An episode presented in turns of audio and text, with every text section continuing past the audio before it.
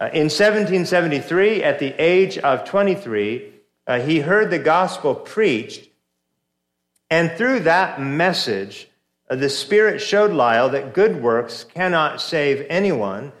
It would be another five or six months before the scales finally fell from his eyes.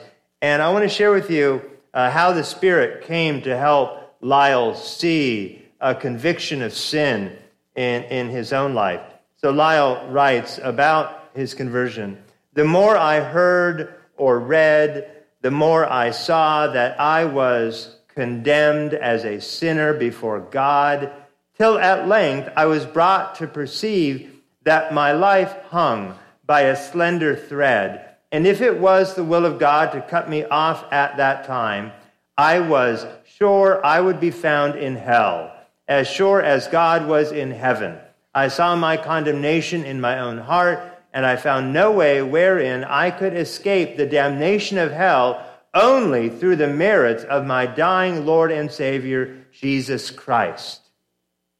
And having been born again, Liele felt a love and a joy that he had never before experienced. He professed his newfound faith publicly. He received baptism. He joined the church. And like most new converts, Liele did not keep the faith to himself. He evangelized, he discipled, he led non Christians and young believers through hymns, the way you and I might lead someone through a solid Christian book. And eventually, the church began to wonder if Liele had the gift of teaching, and so the pastor tested him by scheduling Liele to preach once a quarter. And so soon the church had seen enough, and the members set him apart for pastoral ministry. Soon Liele moved to Savannah, and for three years he evangelized and discipled and preached there, and bringing Christians together that they might form churches. Now, however, at this point, God turned this itinerant preacher into a missionary. He booked a ship to Jamaica, found a job working for the governor of Jamaica, uh, eventually made a living in agriculture and transportation, but he never took his eye off the goal to see the gospel planted throughout the island of Jamaica. So he supported himself and his wife and his four children, all the while preaching the gospel as much as he could. And in many ways, his life in Jamaica was like his life in Georgia. Now, soon, Liele had enough Christians to constitute a church in Kingston.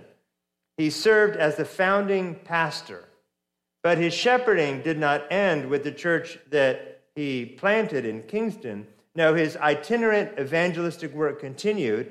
And through his travel and his teaching and preaching, Liele saw hundreds and hundreds of converts. And less than a decade after arriving, Liele reported 1,500 believers scattered across the island of Jamaica. Anglicans and Methodists had been on the island for years, but none had seen the fruit borne by this Baptist preacher. Now, how did this happen? What was his secret?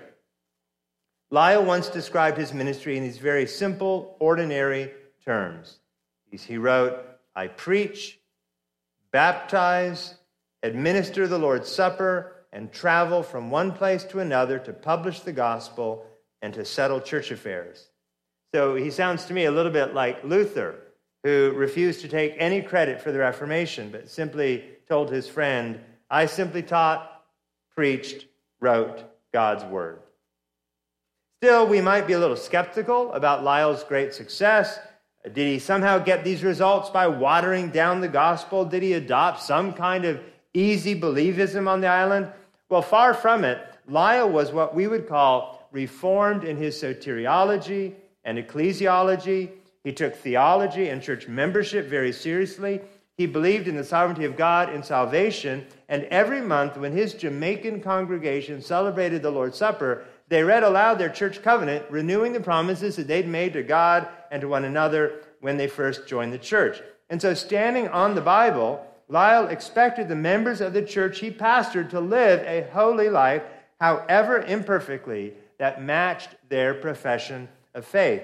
And not only did Liele preach and pastor, but he devoted his life to the very ordinary but good work of raising up leaders. He sought to obey 2 Timothy 2 2, where Paul tells Timothy, What you have heard from me in the presence of many witnesses, entrust to faithful men who will be able to teach others also.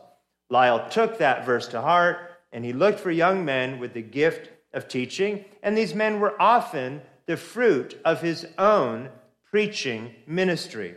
So let me take a brief aside, if you don't mind, from looking exclusively at George Liele and talk to you for just a moment about one of Liele's uh, converts and disciples, a man by the name of David George. All right, the, the Spirit had been working on George's heart, David George, preparing him to hear the preaching of George Liele.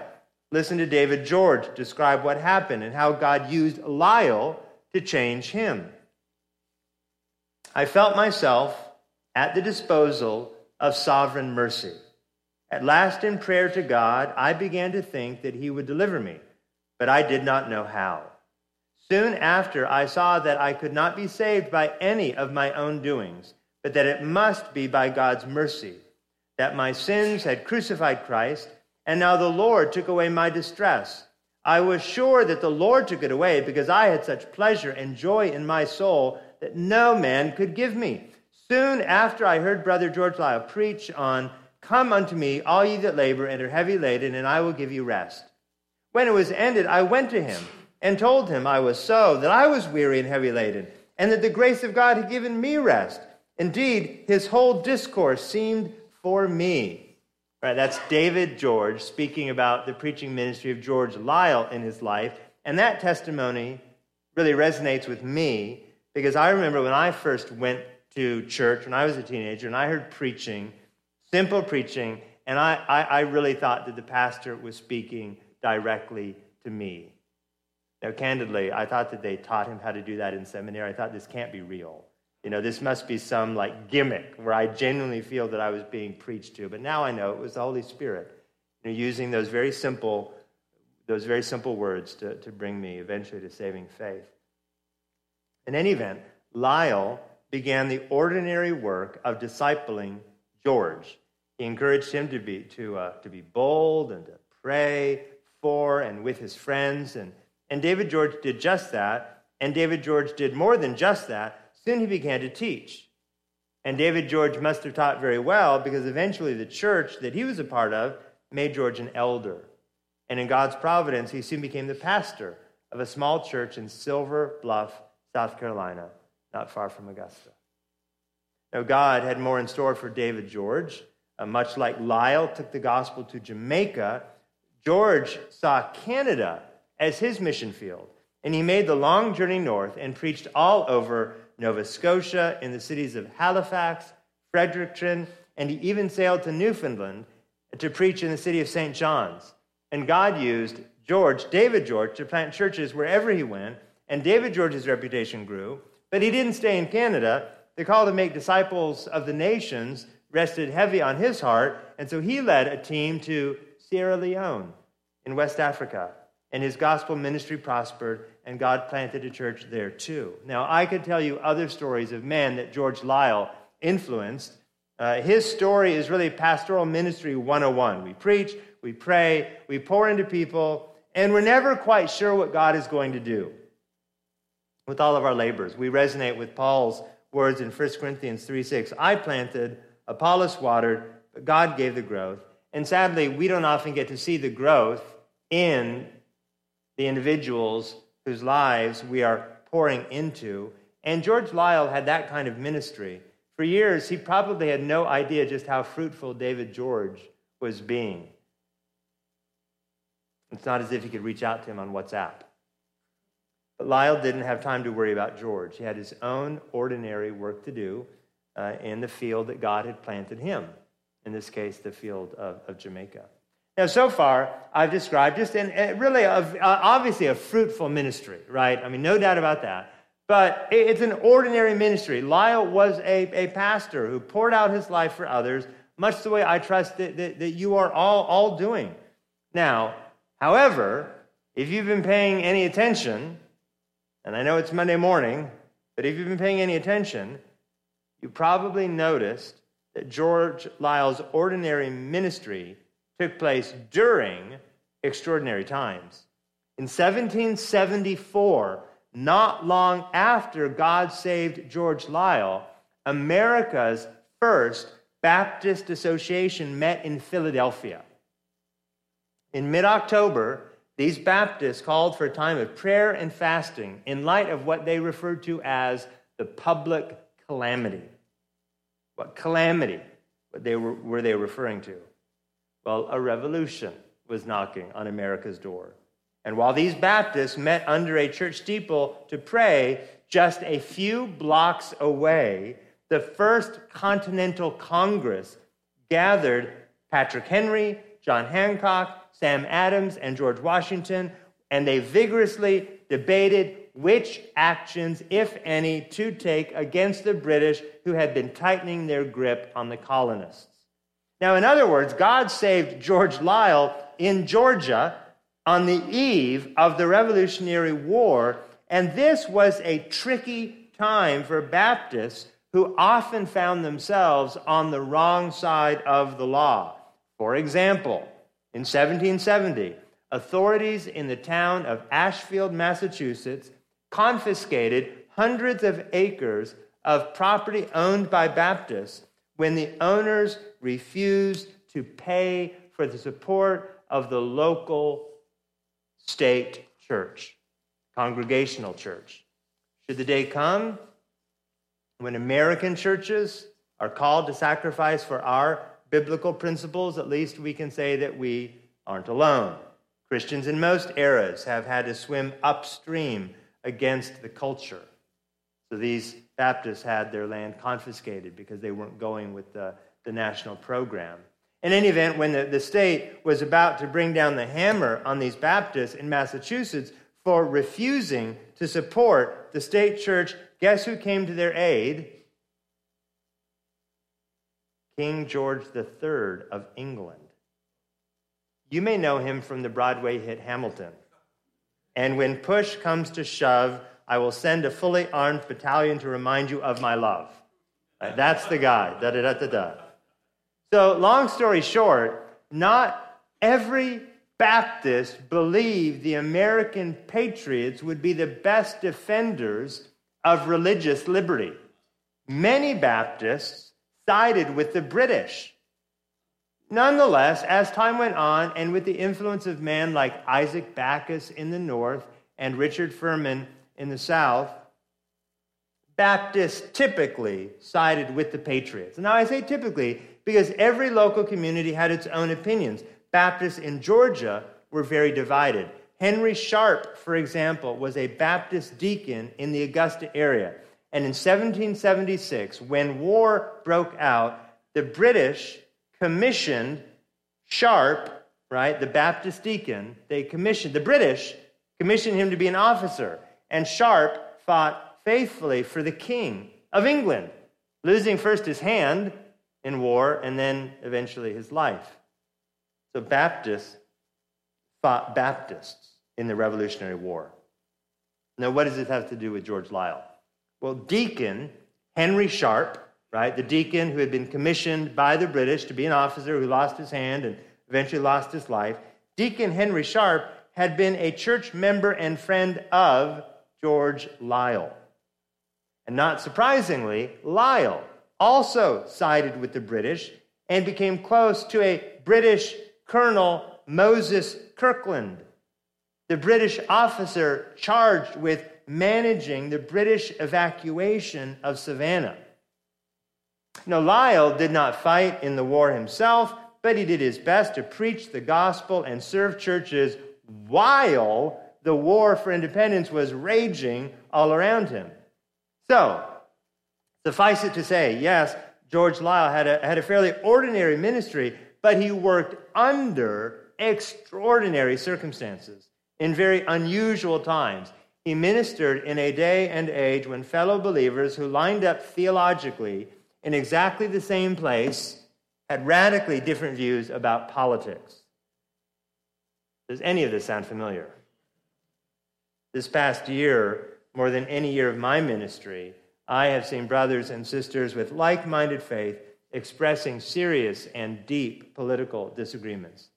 And if your church is anything like mine, you've had to wrestle with recommendations from the CDC, decrees from the governor, statements from the president, questions of when and how to open your church. You've had to do this while members of your own congregation, leaders in your own congregation, sharply disagree over when to reopen, what to do with mask mandates, and whether taking the vaccine is an act of prudence or satanic.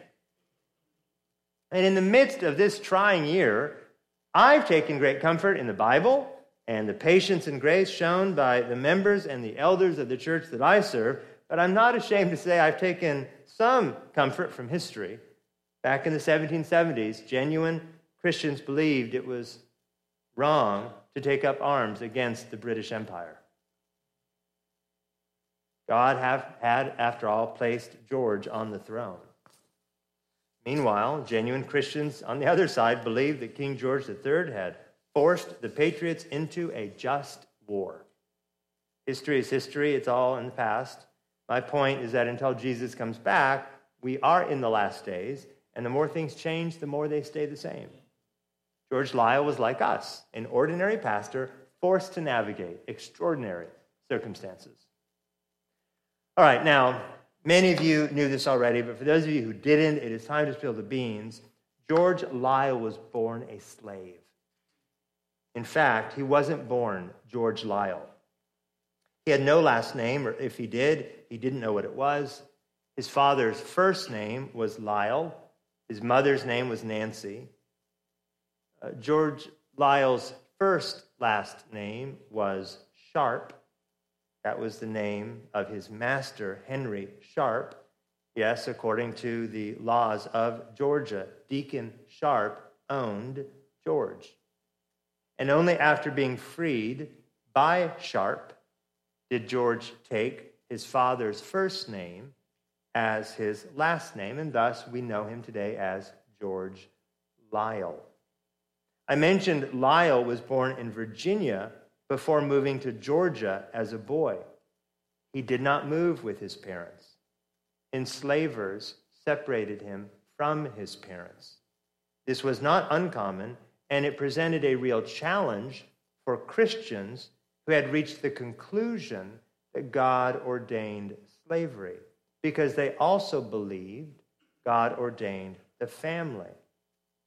And they didn't know how to recognize the reconcile the ordination of slavery with the ordination of the family. And so many Baptists and, and other Christians in this era questioned the morality of separating families. Some, in fact, refused to do it, some didn't refuse to do it.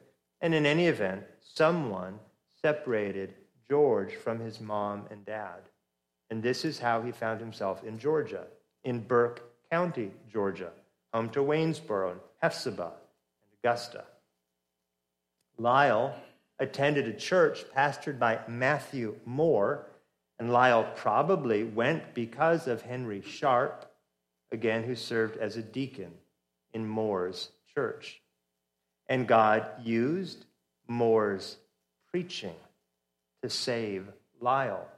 I mentioned how Liele worked through hymns with people. He did this with other slaves, slaves who couldn't read but they could sing. Liele could read, and he found hymns to be the best way to share the gospel, and those who couldn't read the Bible for themselves. And his ministry caught the attention of his pastor, Matthew Moore, and Deacon Henry Sharp, and their church, Big Buckhead Creek Church, soon licensed George to preach. And for the next three years, Liele preached on plantations, usually on Sunday evenings. And his work proved to be so fruitful that Henry Sharp granted Liele his freedom so that Liele could be exclusively devoted to itinerant preaching. And do you remember David George? David George. David George was a slave on the plantation in Silver Bluff, South Carolina, not far from Augusta. The church on that plantation, Silver Bluff, is the first black Baptist church in America. though it was organized by a white preacher, a man by the name of Wait Palmer.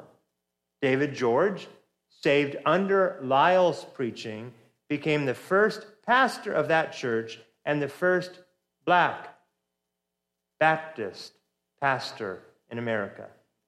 And because of the Revolutionary War, the church in Silver Bluff had to fold, and this is probably because the owner of the plantation was a patriot who had to flee when the British took control of the region.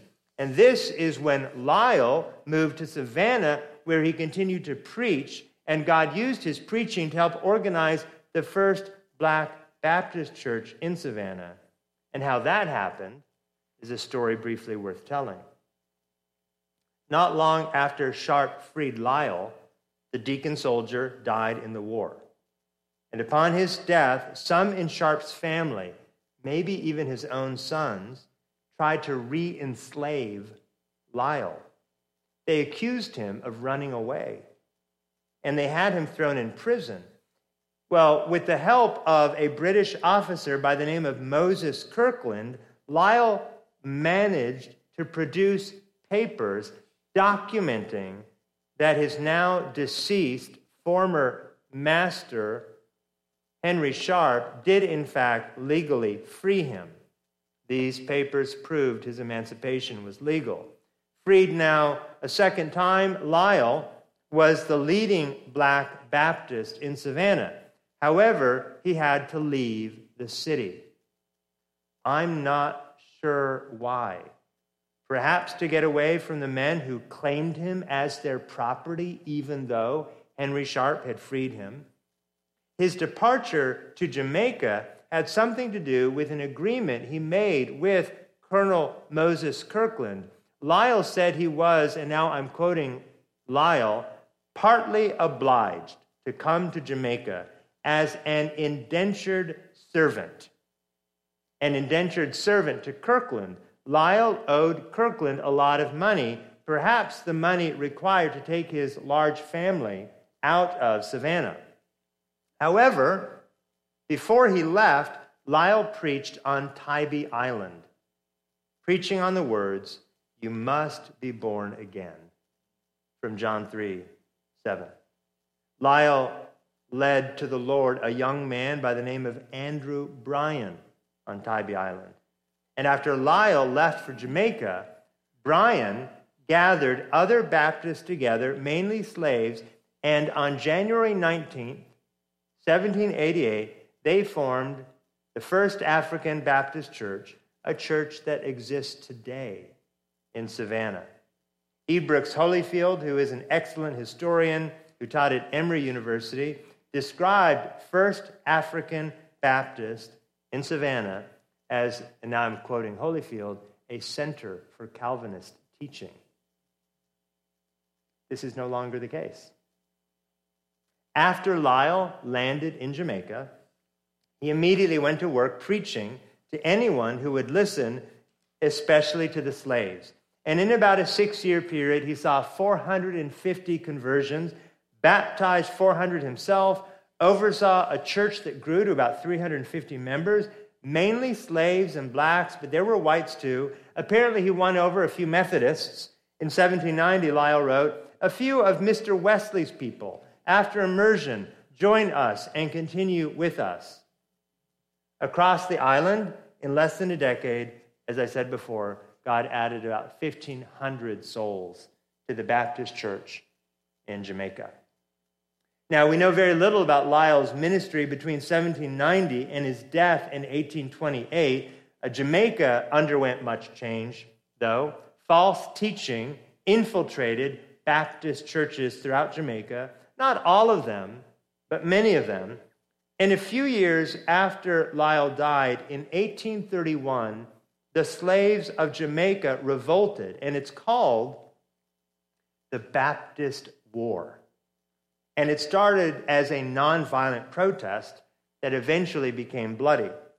And this protest led England to free the Jamaican slaves in 1838, 10 years after Liele's death. And these protesters, for the most part, did not share Liele's theology, but they knew that a man should not be in chains to another man. And even if Liele never preached directly on emancipation, his Bible teaching laid the axe to the root of slavery. And as the founder of the Baptist movement in Jamaica, George Liele is still credited in Jamaica with bringing both spiritual and political freedom to the people of the land. Now, if I stopped right there, I think we would all be edified by this uh, biographical history. It's an interesting story, and it's, I think it's an inspirational one. To the best of our knowledge, uh, George Liele is the first ordained black Baptist minister in America. Again, we think that the credit of being the first black Baptist pastor goes to his disciple, David George, but he was uh, the first ordained black Baptist minister in America. He is instrumental in founding the first black Baptist church in Silver Bluff, where David George pastored in South Carolina. And uh, the oldest black Baptist church still in operation, though now theologically liberal, was founded in part by the work of, of, of George Liele, First African Baptist in Savannah. It's unusual if you go to Savannah and you go to the right, the, the downtown market area, um, you'll see the church, and there's actually um, an engraving uh, of, of his face, and he's credited as the first pastor of, of this church. And to the best of my knowledge, he's actually not the first pastor, but without him, there would be no First African Baptist. And so I think just history, and maybe the church has kind of credited him as being really their, their founder. And though he didn't leave the way most missionaries leave, we can still call him the first Baptist missionary preceding William Carey by a decade. A number of years ago, one of the elders of the church I serve, who is a Jamaican American, referenced Liele in a Sunday evening devotional. And this piqued my interest. And I realized that though I had earned a PhD in church history, my knowledge of the black church in America was rather thin. And in recent years, I've learned of men like Jupiter Hammon, a contemporary of Liele. Hammon lived his entire life as a slave on Long Island in New York. Hammon was an amazing preacher and writer and poet, and he urged fellow slaves to trust in the Lord even as they had to endure the evil of bondage. He had a high view of God's sovereignty. Many more are aware of Lemuel Haynes, a Congregationalist pastor in New England and also a contemporary of Liele. So, my point is that there are many godly African American leaders of this era worth pastors today getting to know. Whenever we study history, we need to avoid what we call hagiography, making a saint out of the people that we're studying. Uh, George Liele was just a man, and he did some things that are hard to understand. For example, Liele owned slaves in Jamaica.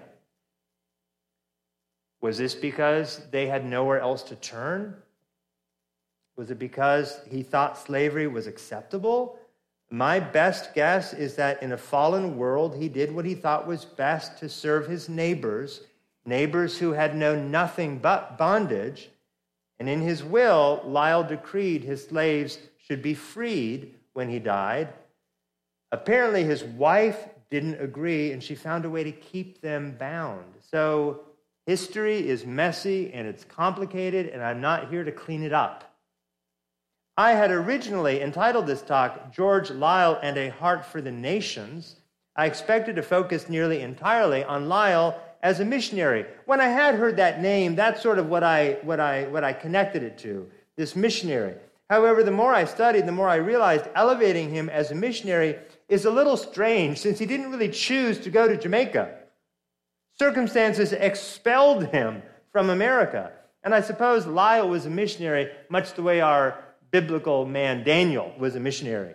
Daniel served the king, Liele served the governor. But nothing could keep Liele from gospel ministry. He kept his hand to the plow. He got up, did the work of the ministry week after week after week, year after year, and God chose to bless that work. And my guess is this is how you view your ministry keeping your hand to the plow, your nose to the grindstone, uh, preaching and teaching and praying and trusting God to give the growth. So, with all that in mind, I do want to end with uh, three observations from Liele's ordinary ministry, and I pray these are an encouragement to you as I wrap up this talk. Uh, first, sound doctrine is a non negotiable. Sound doctrine is a non negotiable. Liele was an heir of the first great awakening. You can almost hear Jonathan Edwards and Sinners in the Hands of an Angry God when Liele explains how he came to saving faith.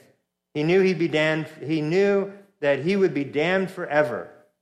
I perceive, he wrote, that my life hung by a slender thread, and if it was the will of God to cut me off at that time, I was sure I should be found in hell. Right? Liele knew what God had saved him from, and he wasn't ashamed to talk about it. When John Rippon, a leading Baptist in England, asked Liele in writing, in a, in a letter, in correspondence, asked Liele what he believed, Liele replied, I agree to election, redemption, the fall of Adam, regeneration, and perseverance, knowing the promises to all who endure in grace, faith, and good works to the end shall be saved. Today we call this big God theology. We worship a God who, Ephesians 1 4, chose us in him before the foundation of the world, that we should believe in him.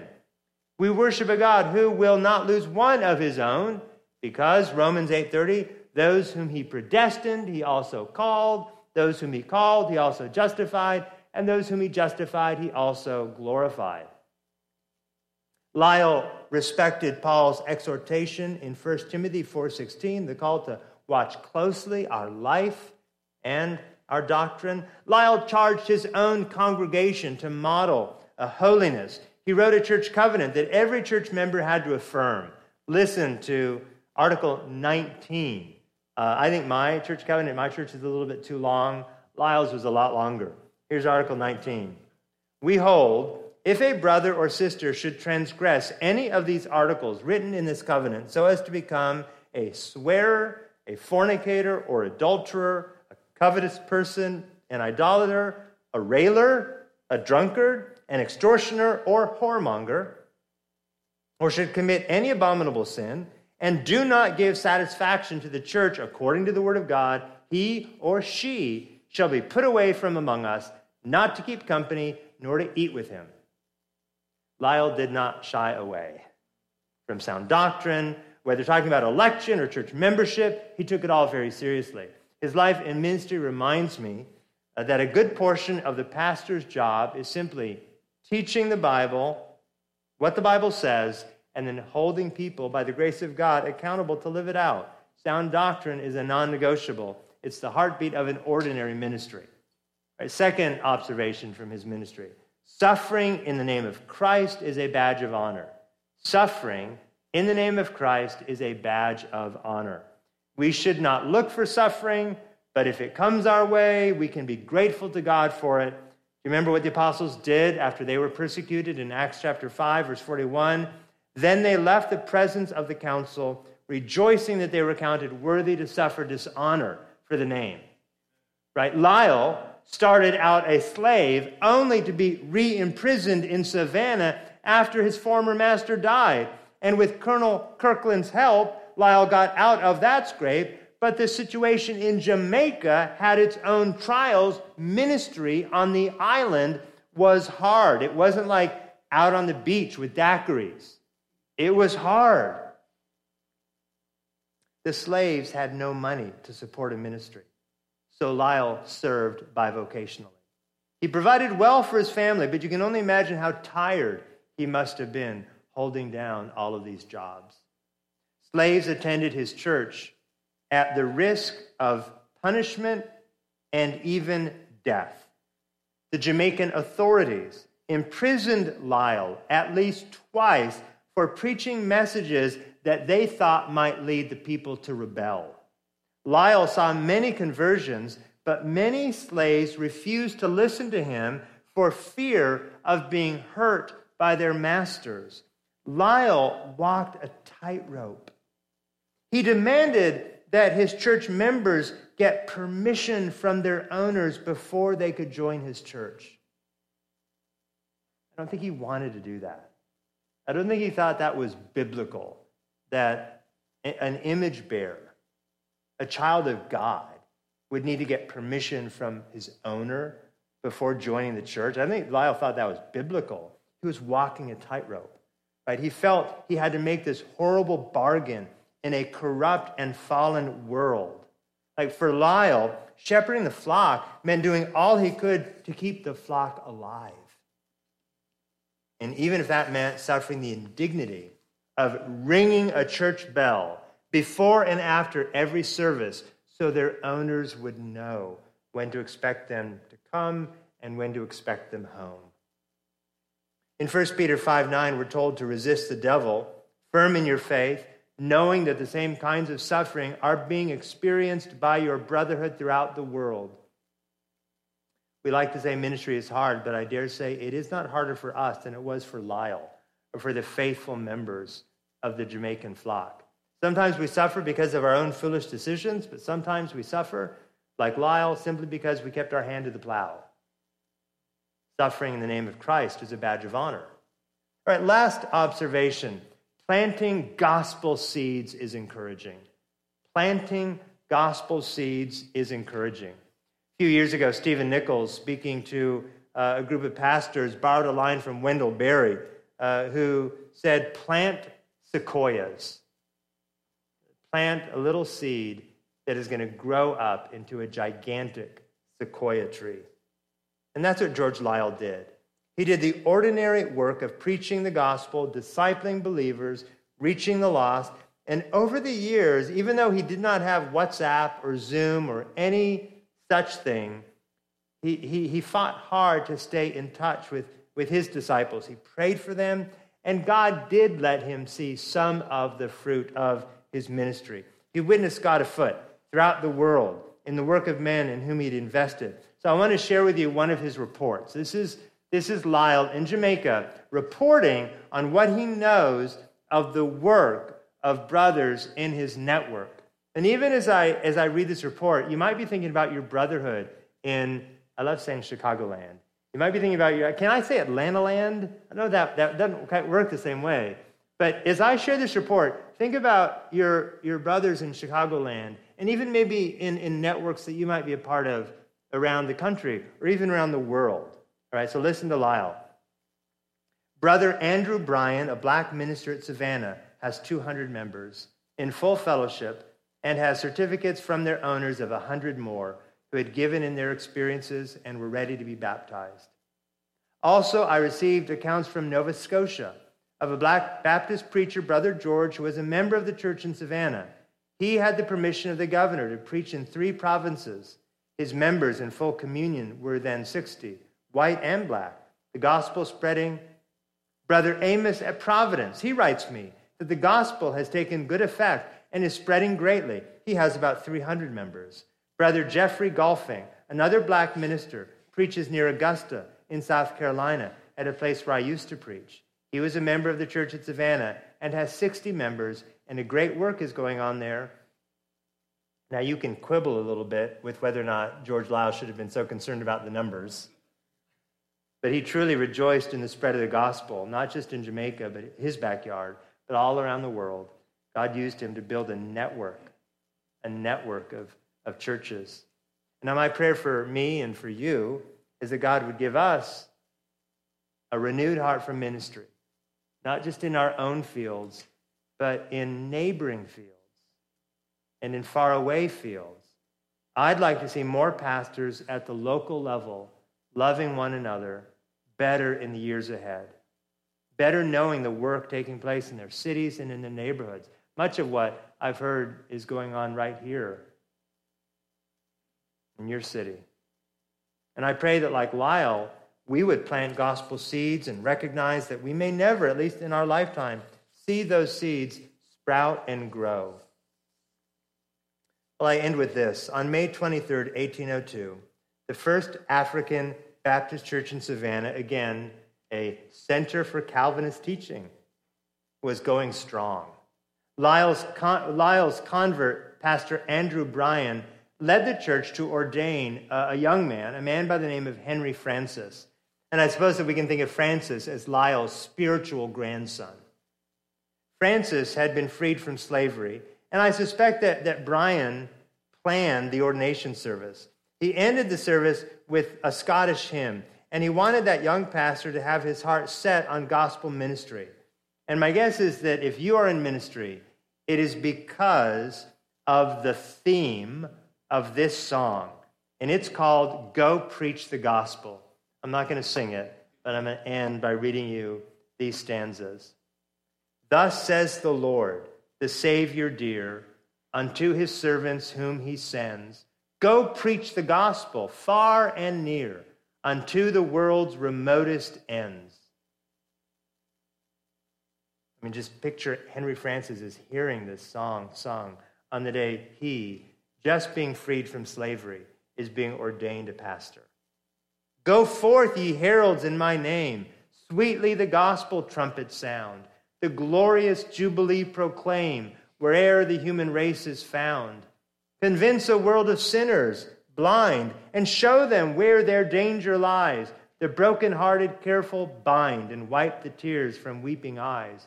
Be wise as serpents where you go, yet harmless as the peaceful dove, and let your whole deportment show that you're commissioned from above. And as you freely have received, e'en so to others freely give, so shall your message be believed, and many dying sinners live. Heavenly Father, we thank you for the good work you've done building your church throughout the nations. We gather together today in countryside Illinois, recognizing that the gates of hell shall not prevail against the church of the living God, and recognizing that you have called us to a good work of making your name known. We're not the first, and Father, unless Jesus Christ comes in the next few minutes, we won't be the last. We do pray, Lord Jesus, come quickly. But until that day comes, would you make us faithful, uh, doctrine loving, church loving, kind, big hearted, network building pastors, Christians, children of God. We pray this in Christ's name. Amen.